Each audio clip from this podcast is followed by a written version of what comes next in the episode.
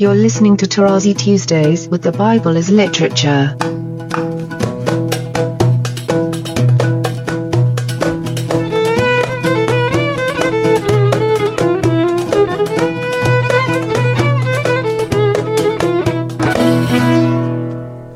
Hi, this is Father Mark Boulos, and you are listening to Tarazi Tuesdays with the Bible as Literature podcast. This week, Father Paul proceeds with his discussion of Exodus, emphasizing the importance of hearing Scripture with the entire story in view. I am delighted to introduce Father Paul on the Bible as Literature podcast, Tarazi Tuesdays. Let's go back to Exodus. I tried, as I did in Genesis, to show you the entire view. Because the trouble with our reading is that we read a chapter and then we pontificate about it. That's what we do in our meetings. And I hear it time and again and again and again and again. And it's so hard to convince the people to realize that until you get to the end of the story, you have your story but not the story. And my classic example, let's hear it again and again and again and again. The way we handle, take the Orthodox especially, in their tradition of the Sunday of the prodigal son, suddenly the whole parable is about me, me, me, me, me, the prodigal son. The trouble is that that's not the parable in the Bible. It's the entire story which is presented as a mashal, a parable, already in Ezekiel, as I explained in my commentary on Ezekiel. Actually, it's very impressive that he repeats the story twice. In other words, he says it three times. In 16, in 20, and 23. It gets ridiculous at the end. But scripture appears to our ears as ridiculous because we don't like it. We like it our way. That's what very often the students say to their teacher. Okay, we heard it already. Why are repeating it? And the classic answer of Father Paul, it's because you're not listening. How do I know? Because when I ask what I said last week, you don't remember. And that is part of the fabric of Scripture.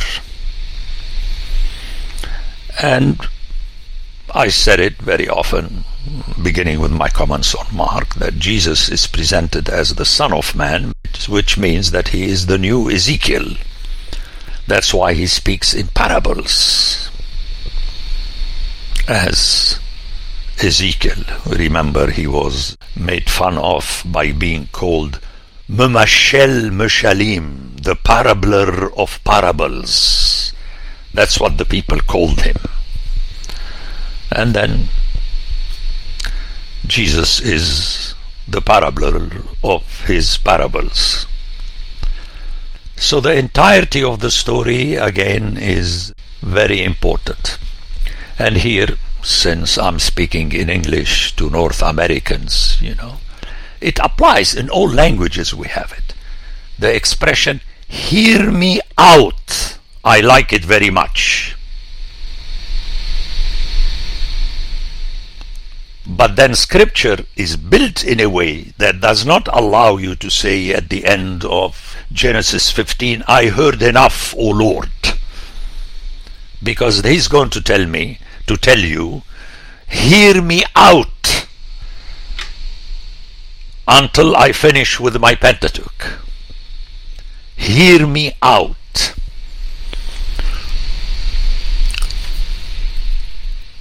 Hence my introduction to really realizing that Exodus is between Genesis and Leviticus, and we cannot make out of it a movie the Prince of Egypt and the salvation of Israel from Egypt. And people talk like that. And that is not allowed in Scripture. This is not the scriptural narrative. But let's go to Exodus, see how the text handles it. We have the names of the sons of Israel. which is a technical terminology. Okay, Bnei Israel, the children of Israel, and you have them in order, the 12 tribes. What is important here is that the people who went out of Egypt are the people who, through their fathers, came down to Egypt. These are the names of the sons of Israel who came to Egypt with Jacob. You see, he has both names, Jacob and Israel, but he begins with that cluster of words, of two words that become typical in the Old Testament, the sons of Israel. Each with his household, and he goes down through the name of the twelve. And then all the offspring of Jacob. I mean, this English translation is lame compared to the Hebrew. Why? Because it gives the meaning, and this kills me always when the people go for the meaning of. There is no meaning. You have to hear what the text is saying. Compared to all the offspring of Jacob were 70 persons, whereas the Hebrew has all soul, nefesh, which is breathing, the expression of the human being. All or every soul of those who went out, came about. And it is in the plural, Yoseh. Yerek Yaakov, in other words, every breathing of those who came out of the hip or the groin of Jacob. It's very impressive. And we heard about this several times in the book of Genesis. Lots of play here. First of all, the reference to the people are that they are nephesh, just breathing animals. But they came out and this verb is very important because it's going to control the book of Exodus. The people came out. And he applies to coming out out of the groin, uh, which is a reference to the genitals. This is where you get the blessing of the elder of Jacob.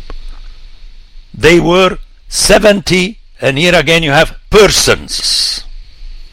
And if you're a theologian, you just go about the personality and the personalism and the person and so on. I heard this enough when I grew up in philosophy, you know.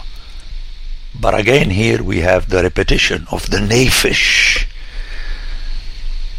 He began by saying, all the nephesh, and he presents them as the number 70.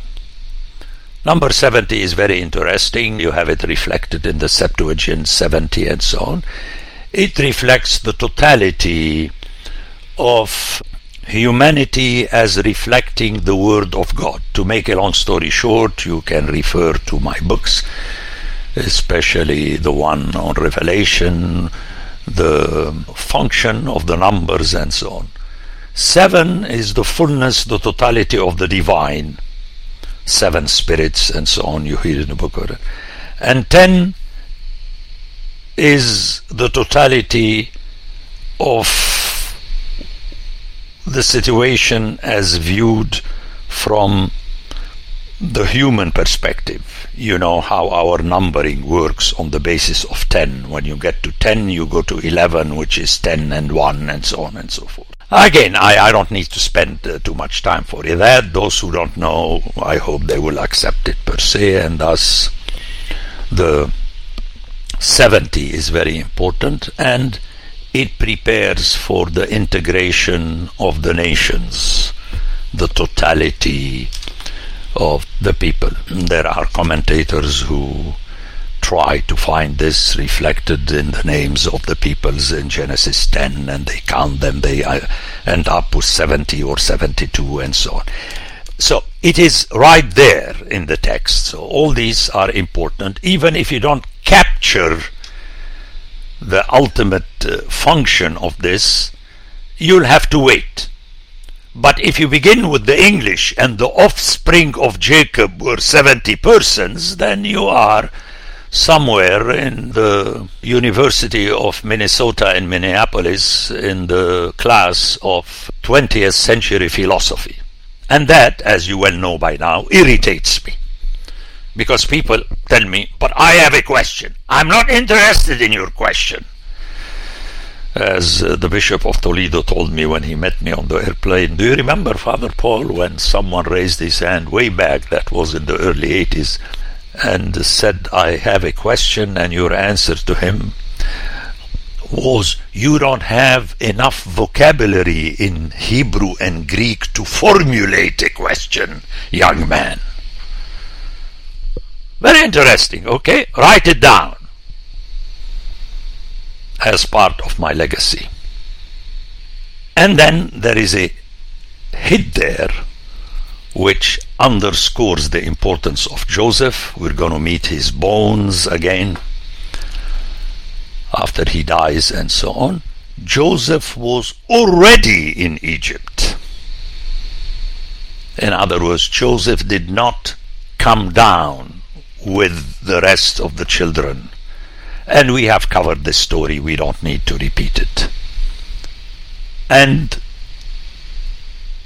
this has been touched upon in Genesis, where in Genesis 46:27 we hear that the sons of Joseph that were born to him in Egypt, Nephesh Shonaim, okay, breathing two, two breathings, which is two children. That's very interesting. And I commented on that how you have the integration of the Gentiles there. Because his wife, Asenat, we said, but let's repeat it here, is the daughter of the high priest of On. And thus his children, whose names are Ephraim and Manasseh, which is the heart of the biblical Israel are already half Gentile. Very powerful. And all this is connected to the name of Joseph. And the importance of Joseph is taken up in the following verse 6 of Exodus chapter 1, where we hear that then Joseph died and all his brothers. You see, he stands out of the people, his uh, brothers. Okay. He died, and all his brothers, and all that generation which is Dor in Hebrew. Dor means a full turn. It's like every generation is 40 years. You keep turning around and around like the Ferris wheel. That's the technical meaning of Dor. In Arabic, it is used to speak about your turn in line. When you ask, where are you in line? That's how we say it in Arabic, Dor. So I want my hearer to get into the original Semitic. The Bible as Literature is a production of the Ephesus School Network.